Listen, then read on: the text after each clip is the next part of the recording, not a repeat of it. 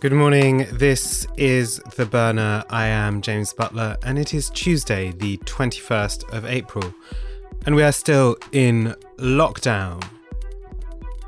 And just at the top of the show, a little bit of a plea, which I will make from time to time. If you're enjoying The Burner, and I hope you are, because otherwise there would be very little reason for me to do it, please hop on over to your podcast app and give us a review. These really, really help us get that little bit more visible and draw people in, and it really only takes a couple of minutes at most of your time. And of course, making things does indeed, very sadly, cost money. So if you'd like to keep me in coffee, which is also rather sadly the drug on which most of Western culture runs, miserable and unexciting stimulant that it is, uh, do also pop on over to novaramedia.com slash support and subscribe if you haven't already. Uh, and for some reason, that makes me think, perhaps after discussing dystopias last week, of Aldous Huxley's novel Island, the rather lesser known counterpart to his earlier and far more famous Brave New World, an exercise in utopia of a sort compared to that earlier dystopia, mescaline infused and precarious, strange like all systemic critiques of the contemporary world are, and tremendously interesting, one worth reading in lockdown, perhaps. Now, how bad is the economic crisis likely to get? The default economic assumption of most central bankers and treasury departments has been things are going to get bad, really bad, pretty quickly, and then things are going to get sharply better. This is, of course, the infamous V shaped recovery on which many businesses uh, of many kinds are depending. The hope being, of course, that just because lockdown is a measure instituted by the government, it's just an external constraint imposed on an otherwise fundamentally sound economy. And under the enforced chill, lies all sorts of pent up desire for things, commodities, just waiting and ready to be unleashed over a market hungry for demand. O P U L E N C E. Opulence. You own everything. Everything is yours. But is that really true? How many businesses can survive the lockdown by entering suspended animation, and how will we behave afterwards? Certainly, businesses are reaching out for life support at uh, rates nobody really calculated. The UK furlough scheme, which opened yesterday, looks initially like it'll be paying the wages of a million people from 140,000 firms, with that number perhaps set only to rise as the scheme has already been extended by a month beyond the initial proposal. And it's hard to imagine that it will not need to go further uh, and last longer than was initially expected. It's already coming in at three times the expected cost before the extension. Uh, nor is this a uniquely British picture. In Washington, the federal lending program for small businesses ran out of its initial cash, 349 billion, after just a couple of weeks. In New York, the mayoral grants program for small businesses has already run through its cash in a similar space of time. Is this just businesses seeing an opportunity for some cash, even if they're not particularly badly affected? Maybe, but I don't think so. And does it matter what happens in the United States? Yes. Although we're in a somewhat unique situation with a global political and economic hegemon experiencing a period of deep dysfunction and decadence with a kind of crap Caligula at its top, a comically corrupt administration, increasingly dynastic element to its putatively equal society, what happens in the American economy affects the rest of the world, just as it did in 1929. Uh, and back in 2008, back in 2008, Mervyn King, then governor of the Bank of England, took a relaxed approach to the financial crisis in the US, claiming that the UK had decoupled in a perhaps Gwyneth Paltrow way from the United States. And but for anyone who remembers that period, well, you know that that just wasn't true. The US sneezes and the whole world catches the cold. It's one area where it becomes appallingly clear that despite our tendency to focus on structural problems and constraints, politics and the quality of our leaders and the decisions that they make really matter. It is fatuous, for instance, to imagine, as the US Treasury Secretary Mnuchin nonetheless does, that the $1,000 stimulus check uh, will somehow be enough to cover people for 10 weeks. It's already abundantly clear that it's being used for food and for bills and for rent, And not to mention, though it has had maybe less attention than it should have worldwide, photos of vast lines of cars stretching back a mile or more uh, at food banks in the southern United States. And that is a consequence of the kind of politics and the kind of politicians now in power. Family dynasts, robber barons, spivs, fraudsters, crooks, Hollywood producers, and the like. And that, in turn, perhaps suggests a lesson to those of us on the left, having crashed headlong into the wall of electoral defeat or the cynical stitch ups which make so much which make up so much politics uh, who would hope to turn away those of us who would turn hope to turn away from politics itself or who hope that politics can just be got around by doing something else that can circumvent it and whether that's direct confrontation at the point of exploitation in trade unionism of traditional or perhaps new forms, or building up community strength and support through community organising. My point isn't that such things are bad. In fact, they're entirely necessary. It's that they don't necessarily provide a means of leapfrogging politics itself, especially not in developed liberal democracies. I mean, it's one banana, Michael. What could it cost? Ten dollars? You've never actually set foot in a supermarket, have you? I don't have time for this. But back to the crisis itself.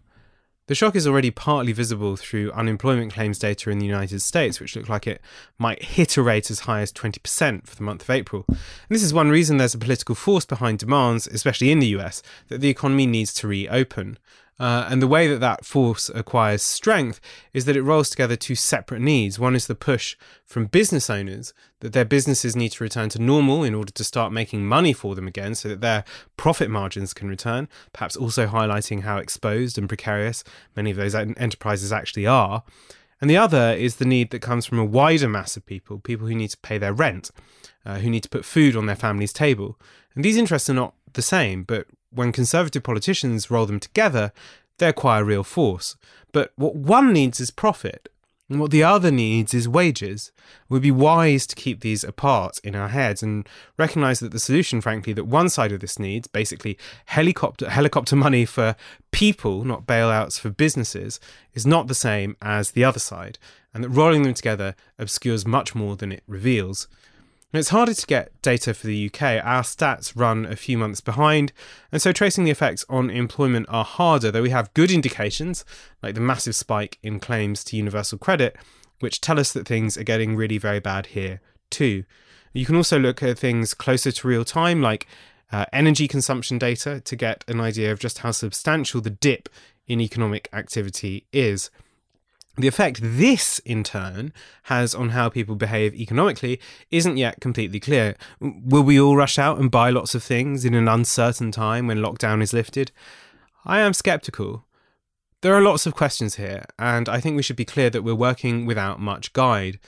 Nobody really knows what even the medium term effects on the economy will be, and forecasting is at best erratic. There should be, by the way, a boom in nowcasting, you know, grabbing real time data from whatever source to try to track what's actually going on, whether in terms of actual deaths from coronavirus, and for instance, speaking to gravediggers, as has been done in Mexico after skepticism uh, about the official figures, um, or, or something like trying to infer wider patterns from more rapidly reported data like oil price or food purchases.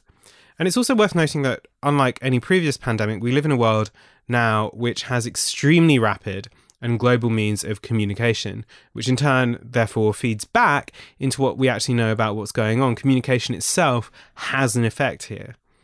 It's also worth noting how universal the effect is on so many industries and the questions that opens up for how those sectors might change in the wake of the crisis. The aerospace manufacturing industry is screwed pretty badly, and perhaps actually even more so than the commercial aviation industry itself, uh, with Richard Branson begging for a bailout. Uh, naturally, I think we should use this moment to try to force some change in this most destructive and polluting of industries and ask whether the high technological sophistication of aerospace manufacture can't be put to better ends itself. But equally, high street retail also looks pretty screwy. Uh, both massive retailers like Marks and Spencer and Next, as well as commercial landlords, people who own the properties which they rent commercial space in, have written to the government saying that the fate of the high street, already looking pretty dire, will be decided in the next few weeks, not the next few months. And they say, quote, many viable companies uh, will collapse without rental support. Even massive high street retail chains like Pret are eyeing the future nervously. They've brought forward their plans to sell their coffee packaged in supermarkets. Might even the experience of walking down the street look and feel pretty different after this? Will they be colonized instead by the platform giants, interspersed maybe with retail specialists, but the collapse of general retailers? As they point out, much of the government's loan program isn't that useful to them because banks, which take on 20% of the risk of the loans, are very, very wary about lending to shops at the moment.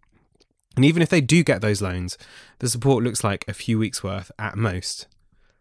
Now, if you want a sense of both how wide reaching the crisis is and how it accelerates trends that were already in place, the high street is one place to look. But another might be dairy farming.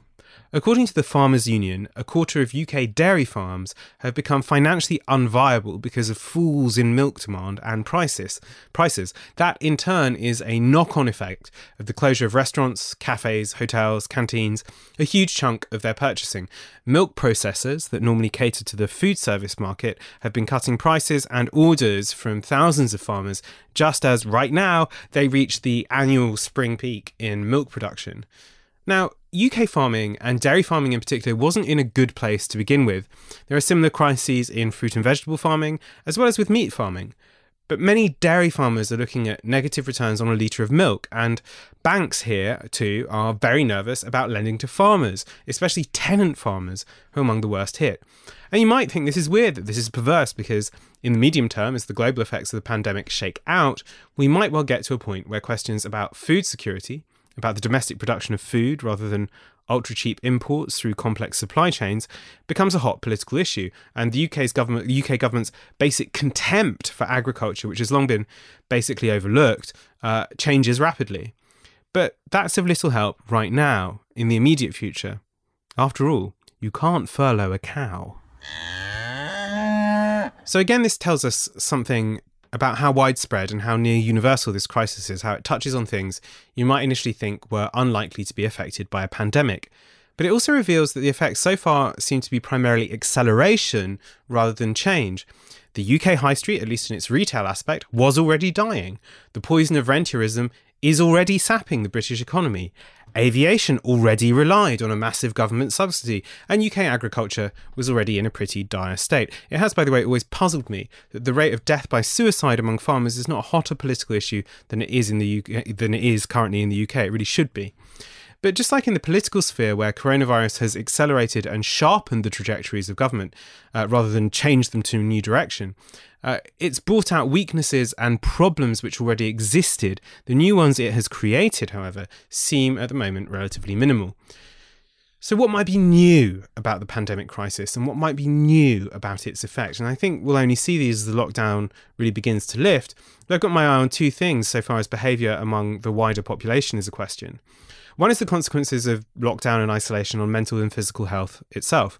As I've said before, slightly facetiously, we're conducting an experiment on a grand scale, given uh, of giving most of the population in Western Europe at least some of the behavioural symptoms of clinical depression. What feedback does that actually have on people?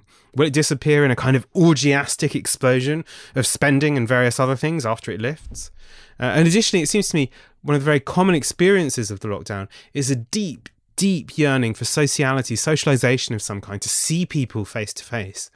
But at the same time, there is an increasing fear of it, a hesitancy to get close to people in public, a kind of twitchy nervousness at the thought of large groups of people close together. What does that mean for everything from commuting to clubs, pubs, and nightlife after this is done? So much of the economy rests on a base of assumptions about how human beings like to socialize, how, how we act socially. What happens if that changes? And of course, lurking behind these, beyond the micro, the macro, and the political questions of the world order. Speaking to Le Monde yesterday, Jean Yves Le Drian uh, channeled the fears of many of us, saying, I read in here that the world after the crisis would have nothing to do with the world before. I share this wish, but my fear is that the world after will look like the world before, only worse. The point, however, is to change it. All right, a few small things. One thing that's been on my mind while making this show the past few weeks is how ill prepared many of us have been intellectually for the political and economic impacts of the pandemic. I mean that separately from the government's obvious failures on pandemic preparation and the political issues around that. We're used, for instance, to thinking about disasters of a kind which are both created and then responded to by authoritarian governments. Think the Reichstag fire there. Um, or emergencies or crises which arise externally and unexpectedly and then provoke massive reaction, mission creep, and shift the course of governing powers entirely. The most obvious example there is terrorism. 9 11, of course, is the classic case study. And we've devoted less time in political theory to natural disasters or pandemics, which are assumed maybe to institute temporary emergency measures, but ones which, because they don't have volitional human actors involved, uh, and uh, are maybe less worrying to think about politically and which have only passing effects. But that's not how this crisis is shaking out. And that's especially true as overnight Trump has announced that he's going to somehow ban all immigration into the US as a response to the crisis. It's this dearth of intellectual resources, uh, I think, which have left people reaching back to the Athenian plague and Thucydides or the Black Death, or I think imperfectly but usefully the early stages of the AIDS epidemic. But none of these are perfect comparisons in terms either of their remoteness in time, or their differently distributed effects, or the complex political role of sexuality in the last case. The same is true in social science, it seems, as well. Much academic ink has been spilled, for instance, in thinking about the Anthropocene or thinking about non human actors, but relatively little, with some exceptions, on the nature and implications of pandemics or post pathogen capitalism. So, on that front, if you're reading anything interesting or have been thinking about this too, why not drop me a line? Because I do think this is important. We have long considered the role of pathogens and public health in politics as largely limited to or analogous with basic questions of political economy. So the cholera epidemics were very closely correlated, of course, with both geography and class. Uh, poor people lived lower down, closer to marshy or unclean water, uh, as well as the, correlated with the capacity of municipal government to provide sanitary infrastructure, uh, as well as the development of applied scientific reason itself. And that still, that classic sort of late 19th century uh, mode of thinking basically shapes the way we still think about pandemics. But in this case, the social conditions which give rise to the pathogen and make it possible to spread are different. Yes, they may involve sanitation and crowdedness and space, classic political economic questions, but it's a zoonotic pathogen. It involves questions about human intrusion and rapacity in the biosphere, encroachment on the natural world, as well as the rapid spread of people through commercial travel and the nature of, at least for a class of people, a largely frictionless world. So lots to think about there. And if you pop over to the Novara Media website, you can hear an interview with Will Davies that we broadcast on Friday, which touches on just some of those issues. Much, much more thinking to be done there, though. Uh, other stories Airbnb landlords are moaning that they're screwed and the platform isn't helping them. I find myself curiously unmoved. Uh, the contact tracing being uh, system being developed by Apple and Google might leave a vast chunk of people unable to use it because it's built for technology unavailable on basic phones or older smartphones, and that might leave many of the most vulnerable in the older population or poorer parts of society here in the UK. Not to mention uh, the basic models which are more prevalent in various countries in the global south without the help that it might provide. Uh, the WHO rings an alarm bell saying only a tiny proportion of the global population, maybe as few as 2 or 3%, appear to have antibodies in the blood showing they've been infected with COVID 19. There is, in other words, still a long way to go with this crisis, whatever the politicians say. The Commons returns to offer some kind of scrutiny today in a new digital format, which will doubtless have its horrors, and news this morning that Keir Starmer will make his forensic debut at PMQs tomorrow, declining to wait until Boris Johnson recovers from coronavirus. Apparently, Downing Street has banned the word exit from any discussion of its exit strategy, now insisting it talk only of the next phase instead. Pop on over to novaramedia.com to catch our interview with John McDonnell last night. There's lots there. And do please go and leave us one of those reviews. It really, really does help. Otherwise, stay safe, stay home, wash your hands, and don't be a prick. That's it. This is The Burner. I'll see you tomorrow. Bye bye. This broadcast is brought to you by Novara Media. Go to novaramedia.com slash support.